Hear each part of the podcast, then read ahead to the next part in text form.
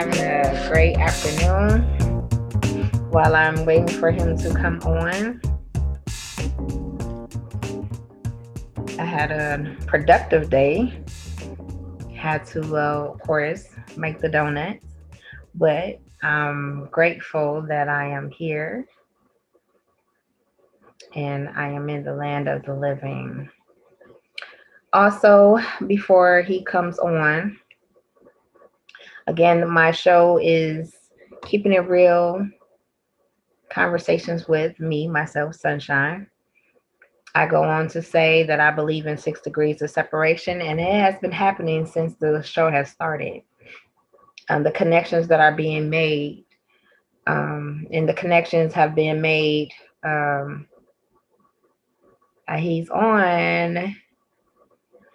He's on. Also, I let you guys know how I know the person that's coming on. So hopefully I see him being connected. Hopefully we can get the audio and um, his video.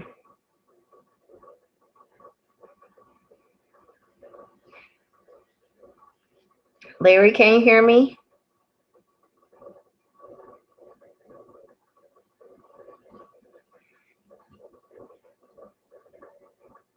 Can you hear me?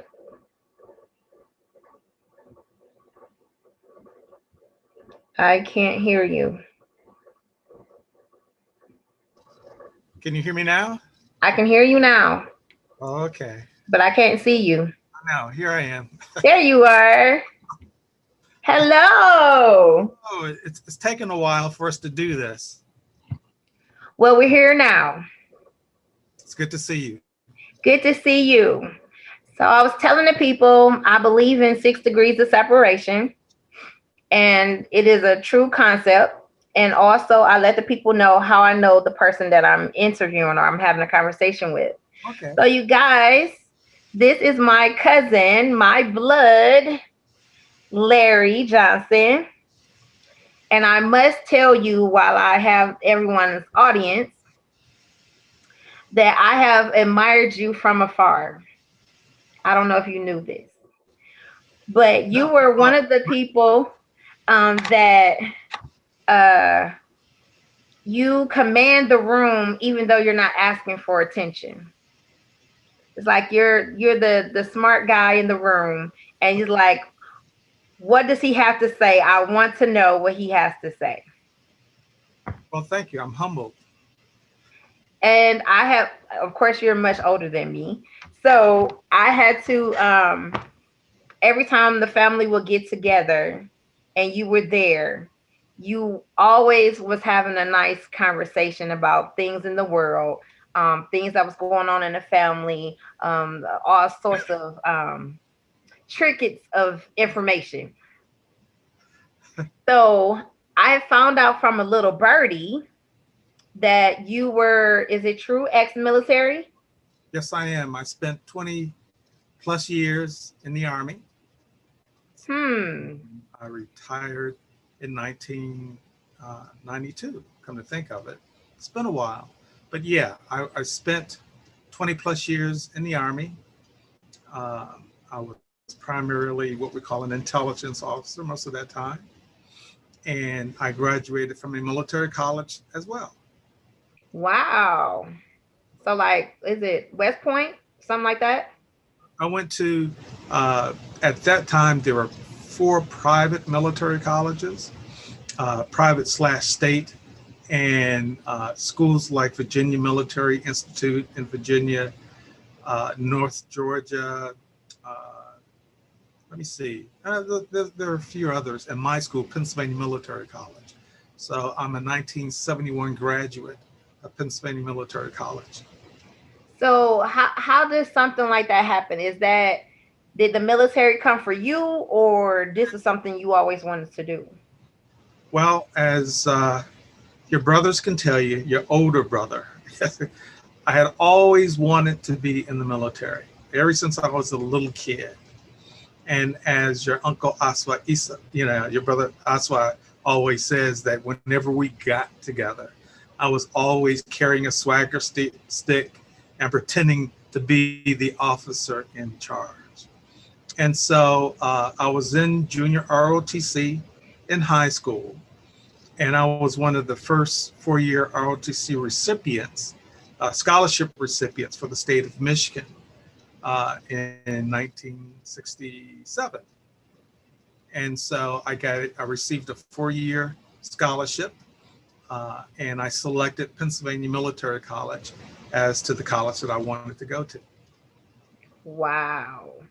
So for all those who don't understand what he just said, so he always, as even a kid, that he always wanted to go into the military. Not only that, but he was in intelligence. So a little birdie also told me you worked in the Pentagon. Uh, yeah, I did have a tour uh, in the Pentagon and the greater Washington, D.C. area uh, doing stuff that I can't tell you about. Of course. so, so, yeah, I, I, did. I had several t- tours uh, in the greater Washington, D.C. area. And so most of that time I was in Washington. Uh, I, I, you know, I was in the intelligence business and uh, sometimes because uh, at that time the, the army forced you to have multiple specialties. Okay. So one of my other specialties was acquisition management. And acquisition management is a fancy term for dealing with project management. So i also worked uh, in that field uh, while having several tours in the greater Washington D.C. area. Wow. Yes, I you were you came highly recommended to me to uh you need to talk to your cousin. and as I said before, as a young person growing up in the Johnson clan, and I must say I have to toot the horn for my family um, we have a lot of professionals yes. in our family, um, from teachers on down to um, preachers to intelligence, like my cousin, um, nurses, doctors. We have it. It's in our family. and um, I sat there a couple of times, and I'm like, this man is super smart. And I sat there and I wanted to know more and more about just life in general from you, from my elders in my family. Again, um, like I said, I believe you're older than my mother, if I'm not mistaken. Yes, I am. In fact, uh, when we were in when when we we were young adults, mm-hmm. your mother always wanted to go with us and she was pesty. And so we'd always shoo her away. I think we were in high school and she always wanted, and I think uh, uh, Aswad, uh, he had his first car. Okay. And so she didn't understand why we wouldn't take her along with us. And so, but you know, uh, your mother's dear to me. Yes. So for all those who do not understand, my mom is the baby of 12. Yeah, something like that. Um, and so of course, as you say, the pesty one. Yes. She, she they were a lot older than my mom. So as you can say, um, she she's definitely um she matter of fact, she recommended um me to you guys to be your son's babysitters. Oh, yeah, okay. And so, yeah, when Sakani and them was really, really small. Yeah. Um, I came over a couple of times to, you know, babysit, and I actually got to see you and your wife, um, Ife, in action. So um, a lot of things that I you might think no one's paying attention, and that's another thing that I love. Um, when you least expect it, you wouldn't even have no idea how a person actually feels and perceive you and I want to uh, give you and pin you with your flowers while you're yet living to um, understand, even from afar, I have admired you because you're fun, but you're smart as well. Um, and even when your son, uh, not what's the one, the oldest one? Oh, come on. He, I was living in Alabama, and he was on his way somewhere else, and he ended up staying with me over the weekend. Yes. And it's just a, a good thing that it's still a village. We still need one another. Yes. And um, I'm I'm excited that you even took the call to say, hey, cuz I got you whenever you need me. I can't do it on Saturday, but whatever time I can get you, we can have this conversation. Right. Um, I feel that it's very important that our elders um, give back to us, you know, middle class, you know, whatever, you know, middle age, and our younger ones, um, the information you guys know. You guys, um, at your time, you were um, during civil rights and all that stuff, correct? Yes. Um, I, uh, I, I guess you'd say say so. Um, uh, I'm a graduate of Southeastern High School in the city of Detroit, and I remember uh, we had uh, our first walkout when I was a Okay. student there, and the issue was over uh, our, our our nickname. I guess we were the Jungaleers, and so people wanted, you know, thought that that was inherently racist, calling us Jungaleers, and there's there's a history behind how the school got that name.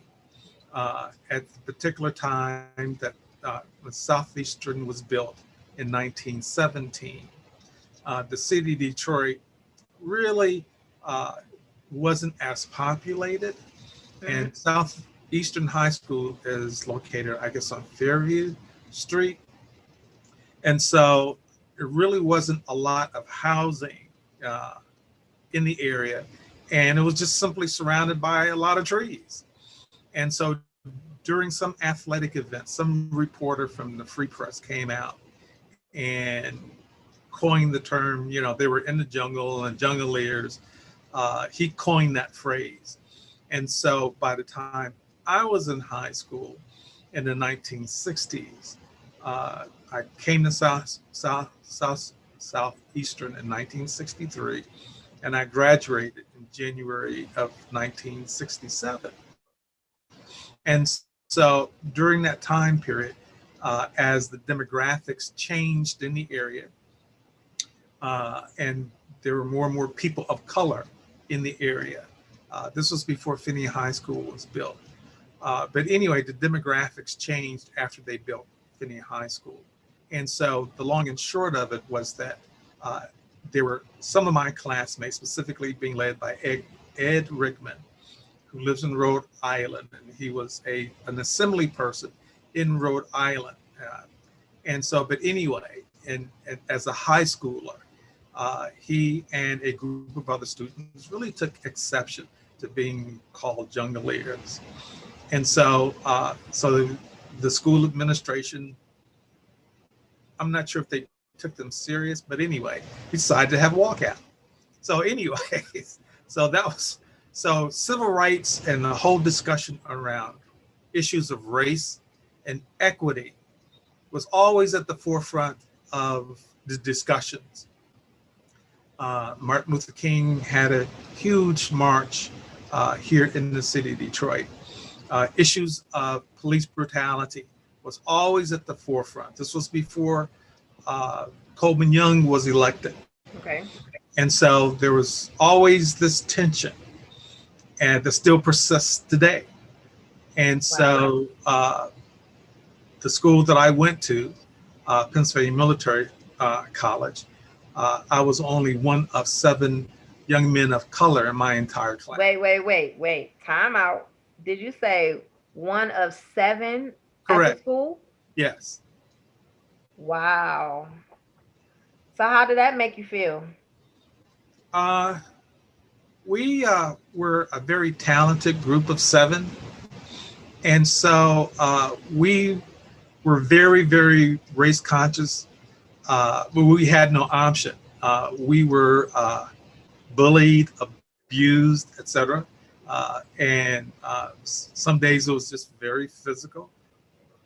Uh, but we, um, uh, how can I say this? Uh, we were always uh, not violent, but but but we always knew who we were Okay. in that process. Mhm. And so uh, we were adamant uh, that our rights would not be trampled on. And we were willing to do, like Malcolm X said, we'll do uh, whatever's necessary to ensure that our rights were not trampled on. And so we gained the respect of, of, of our classmates and so forth uh, because we would not be bullied, we would not be turned around, we would not be abused. Wow. So do do you um to this day, if they're still alive, are you still in touch with them? Yes, yes, I am. Uh, I have one of my classmates who lives in Taiwan, and uh, and so he and I, in fact, we just finished communicating. And then I have uh, another classmate who lives in Texas, and he and I communicate all the time. Wow, that's amazing. And I had listen, people, if you don't ask questions, you will not get this information. I had no clue, no idea that this even happened to you and that you are a part of history as we, you know, as we know it. Um, even being uh, with Southeastern, I didn't know that. Um, being one of seven at your school in military, I had no idea.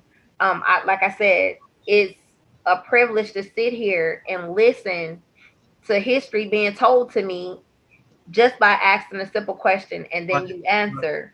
And it's like okay ask this question. Oh ask this question because now i i had no idea that this even happened to you Oh yeah, uh, we. Uh, I think the lesson that we learned was you have to know who you are, and I was just very fortunate to be with a group of uh, young men who were really solid about uh, who they who who they were are as men and their self-esteem.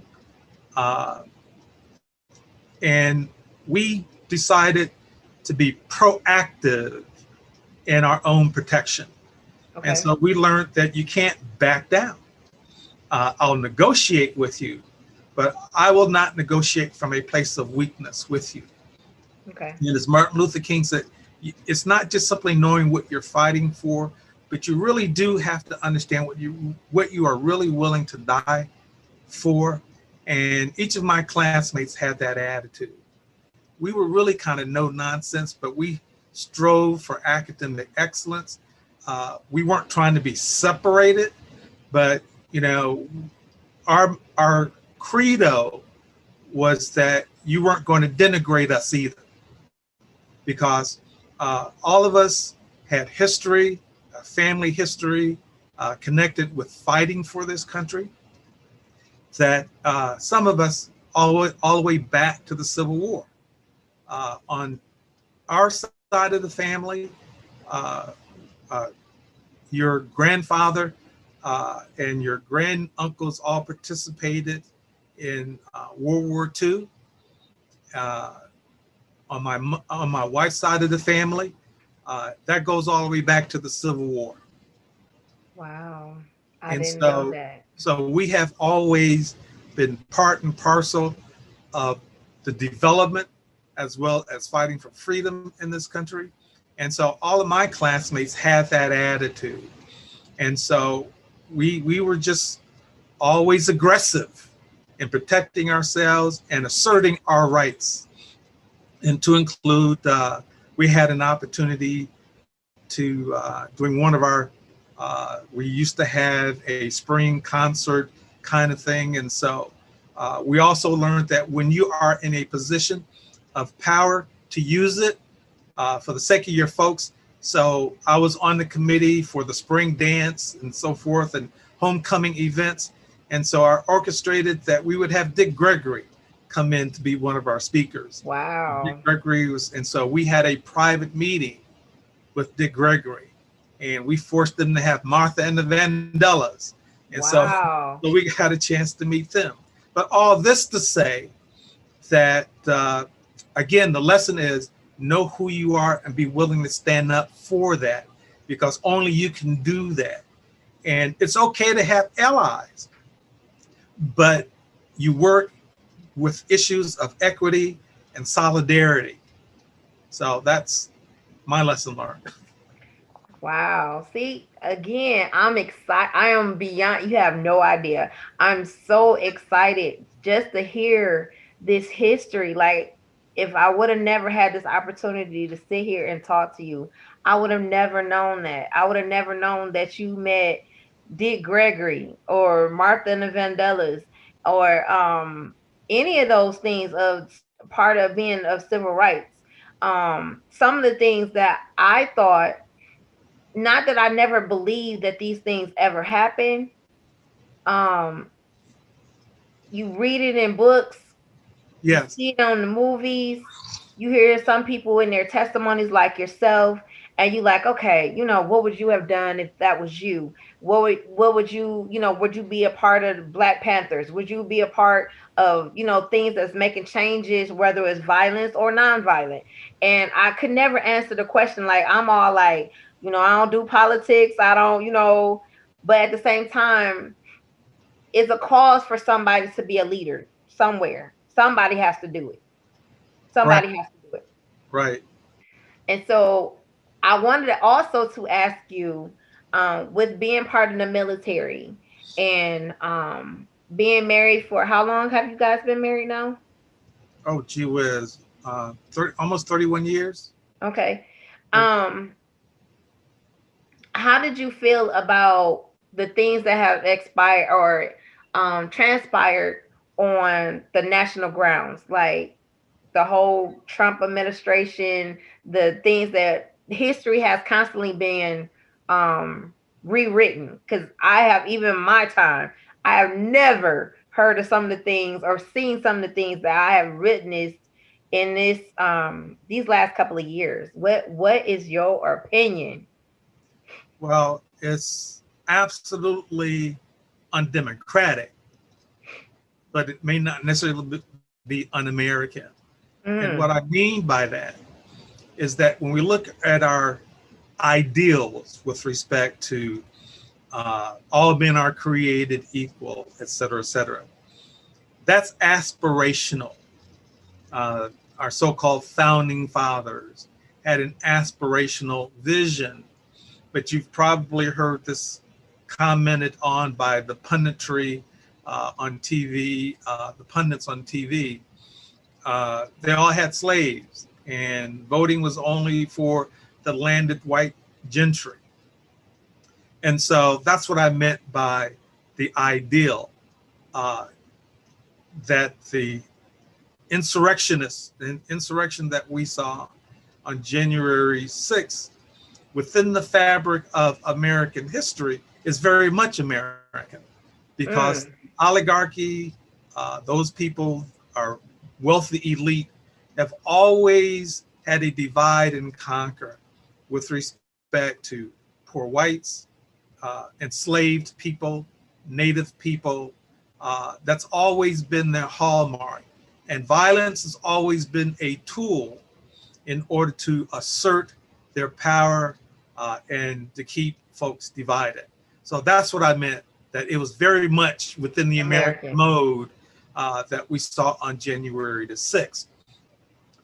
But in saying that, uh, it reminds us that, as you've probably heard, that uh, the whole issue of democracy is uh, requires work and requires a vigilant uh, populace, a well-informed populace, and a, a populace that participates in its governance. It is not automatic.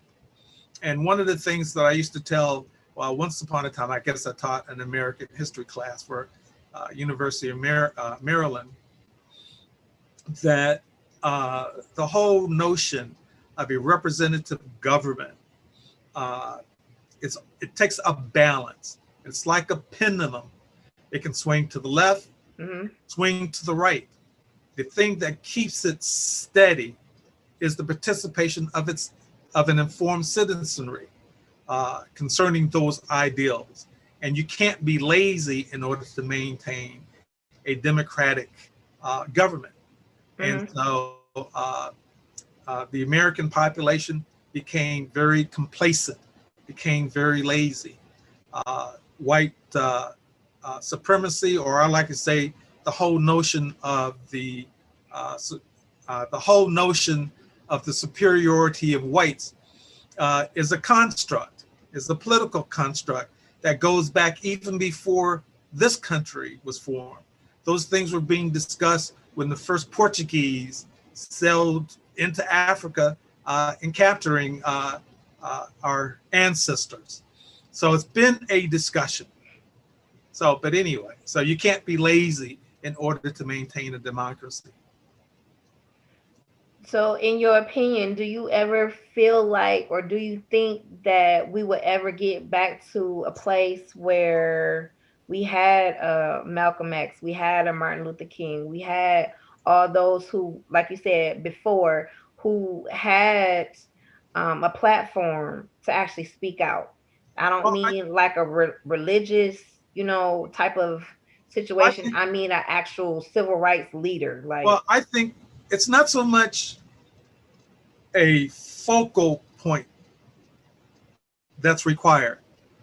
I don't think. I mean, we may have a person that has center stage, but what I am well pleased about is that we have a generation of, from my viewpoint, young people coming up who are lit, who really understand it, and they're doing lots of things within their respective communities.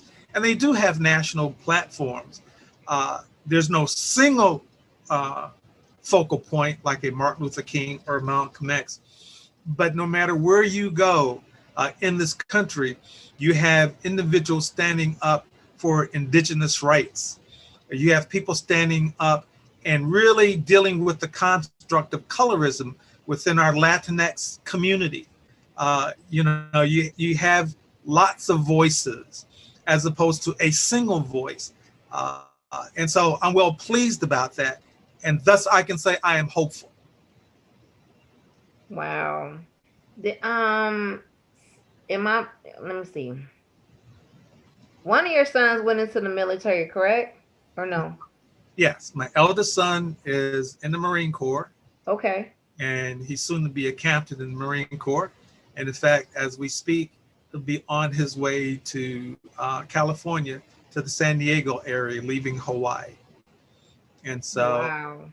so that's where he is, uh, you know, as we speak.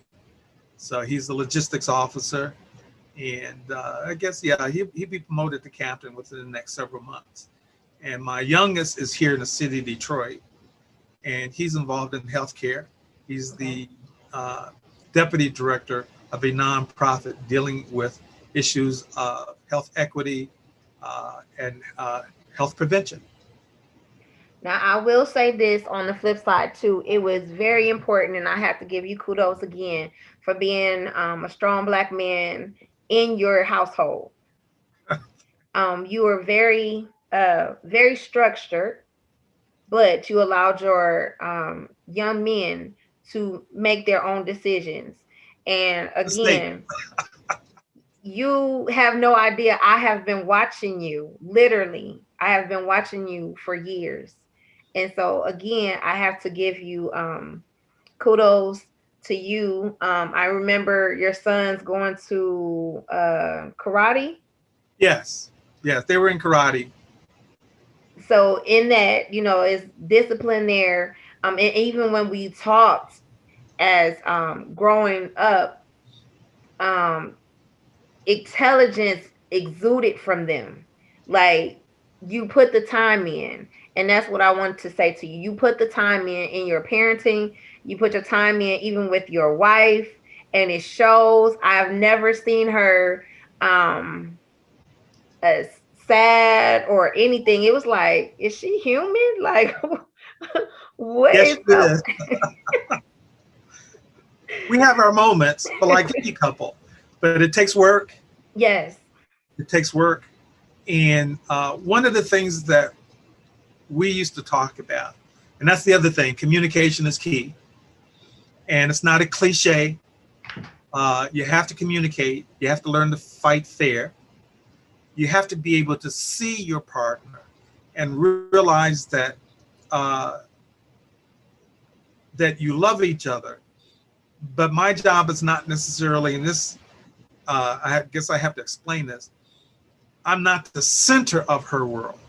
Mm. We are individuals. We're two individuals made in the image of God, coming Mm. together to form uh, a, a, a covenant bond with each other. And so that's always been our approach. And so we always communicate to include uh, communicating, uh, I'm mad at you today and I need some space. I'll talk to you later. And then to have enough respect to my partner's feelings and vice versa to say, okay, uh, she's mad at me today. I need to give her some space. Mm. And then, but then coming back and uh, talking it out to to include uh, agreeing not to agree. But then, as we are fondly said, there was never any doubt that in in the conflict, she never had doubt that I would walk out the door and not come back. That's not even there. Wow. So that That's was deep right there. Just that part right there. Because a, a lot of people, again, the knowledge that has been pa- has to be passed on is is no if ands buts about it. Um, our elders have to teach. I agree. I agree. And we haven't really done that well enough. Uh, I just remember being in Kenya and uh, I remember uh, the people in the family, to include the extended family, would come together. Uh, and especially on Sunday, they would go, in this case, they'd go visit their mother in a next village. And all of her sons, the uncles, the nieces, and the nephews, they'd all gather for Sunday dinner. Dinner. Mhm. Yeah, that's what we used to do. But this was a little bit more extensive. And they would all sit around and they would talk about uh, all of the things that were that, that were happening, but also uh, recount the family history. And so uh, to include naming conventions, uh, I discovered that there were people who could trace uh, not so much their lineage, uh, but the, but the family's migration uh, through the naming convention could go back and go back 500 years because you were named after your your first uncle once removed, you know, your first cousin once removed, and so the diaspora and the uh, techniques in American slavery took all of that away from us. But there's nothing to preclude us reins- reinstilling those kinds of conventions where we will pass on the lessons learned of just living and surviving and thriving. We haven't done done that. And so we don't have to wait for someone else to tell us how to go do that. Right. We know how to go do that. Well, I know for myself, um, with our family, it we went a whole gap um without having a family reunion. Um, we have people I'm like, you have the last name. I don't know if we're cousins or not. I have no idea. There are cousins that are my age that have um children now, and I have never met them That's correct. and um so a lot of you know Floridale Johnson, my my grandmother, um, uh, Virginia, all of those ones are gone, and outside of you know my older cousins like you, my mom and her, siblings, if they don't say anything, I have no idea. I don't know, and um, and that's almost common in all families these days of you know once the grandma gone that's it no one knows right. or they they stop getting together um we need our family structure back because um now that society has it or it's been like this where you know it takes two incomes to you know get your family together um you need a village to help raise your children. You're not out here by yourself. I Right. remember growing up on my um, block on chelsea shout out to them um there was always somebody having eyes on us. It wasn't just your child or your house. We took care of everybody on our block if you didn't have it was no thing to go next door. Um mom can my mom asked can she have a cup of uh, soap powder or some sugar or something so we can get to the store? Everybody shared. Everybody um was in the one goal of everybody. If your kids um graduated everybody was a part of it. Um and i was so happy that my husband now johnny foster was my um, Yes. Um, my husband was my neighbor. He lived two houses over from me. So I know him for forever. And we were looking for a venue to get married last year. Mhm. And with the pandemic, the courts was closed, all of this crazy stuff. And it was frustrating until one day we was like, well, your mom backyard is big enough. Let's go back. So we end up going back to where we started Yes. and got married. So everybody on my block was uh, at the wedding where it all began. And so I had some family members, of course, because of COVID, we couldn't have it as big as I wanted it to. But it was just the fact that my village, where it began, was there to see us get married. And so I, I wish for above all things that people will get back to the structure of family and a village because we need it. Well, from a historical perspective, I want you to know, you know, with- with your grandmother, my Aunt Flora, we always did that. We always, we were always together. We all played together. Most of us went to the, actually the same school because we all lived, uh, we all lived really close to each other.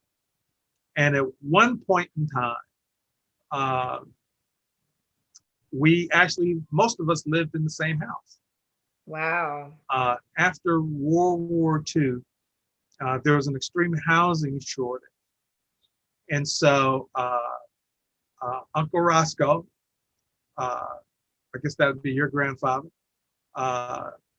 Uh, we uh, we all lived in the same house. We had a house on in the old Black Bottom on Joseph Campau, uh, near McDougall, and uh, we uh, it was a huge house, and all of the families uh, lived together. Not not your grandmother. Uh, they were on Meldrum, so there really wasn't very far from us. But we were all physically together. And then when uh, there was some semblance of desegregation of housing, uh, we all still moved on the east side of Detroit, and we were all still physically together, which is another, which is another story about the, the so-called housing discrimination and redlining, you know, and that sort of stuff. But we all ended up still being certainly within a half mile of each other. And we all, and thus we all ended up going to the same schools. Uh, at one point in time, uh, your Uncle Esau and, and I, uh, and two or three other cousins, we were all in middle school together. We were in high school together. And so, uh, and then we all went to the same one or two churches together. hmm So we were we were always together. We had the Sunday dinners, or we had the big parties and that sort of stuff. So when this COVID uh, comes to some semblance of an end, and we're probably looking all the way to the fall, if not a little later, uh, we can rededicate ourselves to just simply getting together. It doesn't have to be anything particularly formal because a lot of the times the families got together, it was just it was impromptu. Let's go Right, have a picnic right. Belle Isle. I mean, it really wasn't all that elaborate. Uh, Mm. and so we, we did those kinds of things when we were growing up. Uh, and in fact, uh, sometimes I used to say I didn't want any brothers or sisters because my cousins were always yeah. mhm. and so, but uh, we don't have to wait. We can do family Zoom calls like we did with Trinita. I was just about to say that, just Yeah, like we- you did with her. Yeah, so so we don't have to wait, and no one has to be the leader. You can just simply say, okay, today I'm going to have a Zoom call. It doesn't have to be everyone. Uh, it could be a family. I know families who do a at least a monthly or bi-weekly check-in. Okay.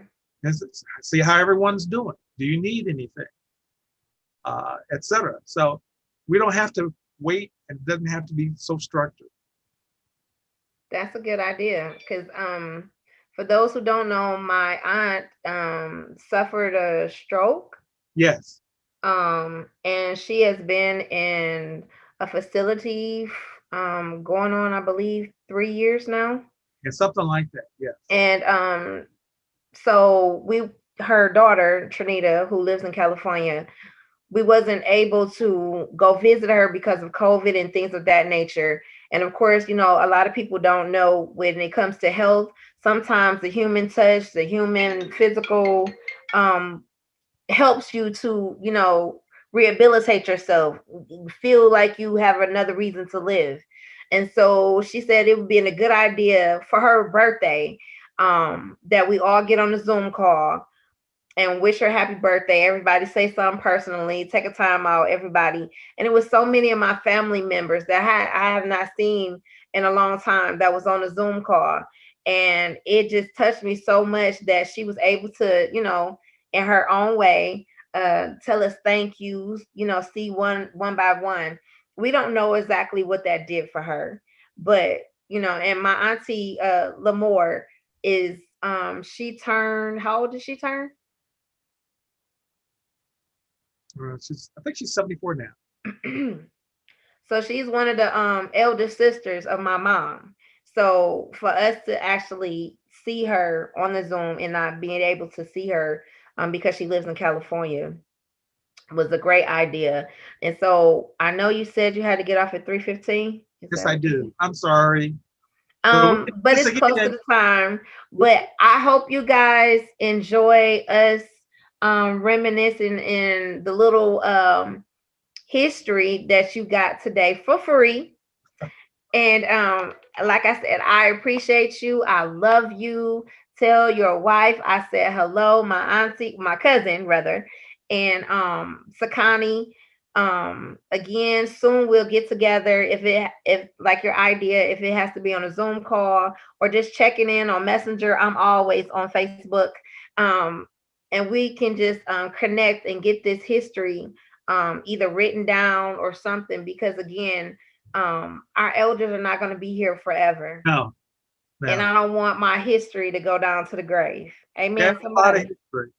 And uh, lots of history i told you my family is very um professionals i mean go-getters leaders um and like again if they could tell me without having to uh, bump my head against the wall please tell me uh, the other thing, you know, I'd like to leave you with uh, a single word. It's about resilience. And so resilience doesn't necessarily mean not failing. It doesn't necessarily mean that you don't get help. But resilience means that you get back up. And so if nothing else, you get back up. And uh, we, our family, representative of the African American experience in diaspora, uh, we've had uh, family members who got back up. And sometimes you bring two or three other folks with you.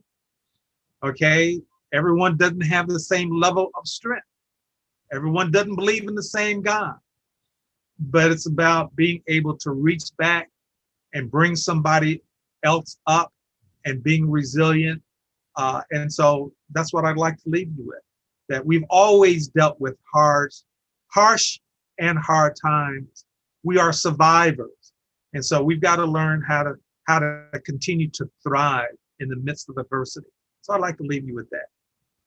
Well, I appreciate it. Again, for those who are on, please like and share the video. Again, if you are on YouTube, again, it's um, Keeping It Real Conversations with Sunshine. Please subscribe. And my cousin, dear old cousin Larry, thank you so much again. I appreciate you taking the time out to be with me. Okay. All right. Bye-bye. Bye. Bye.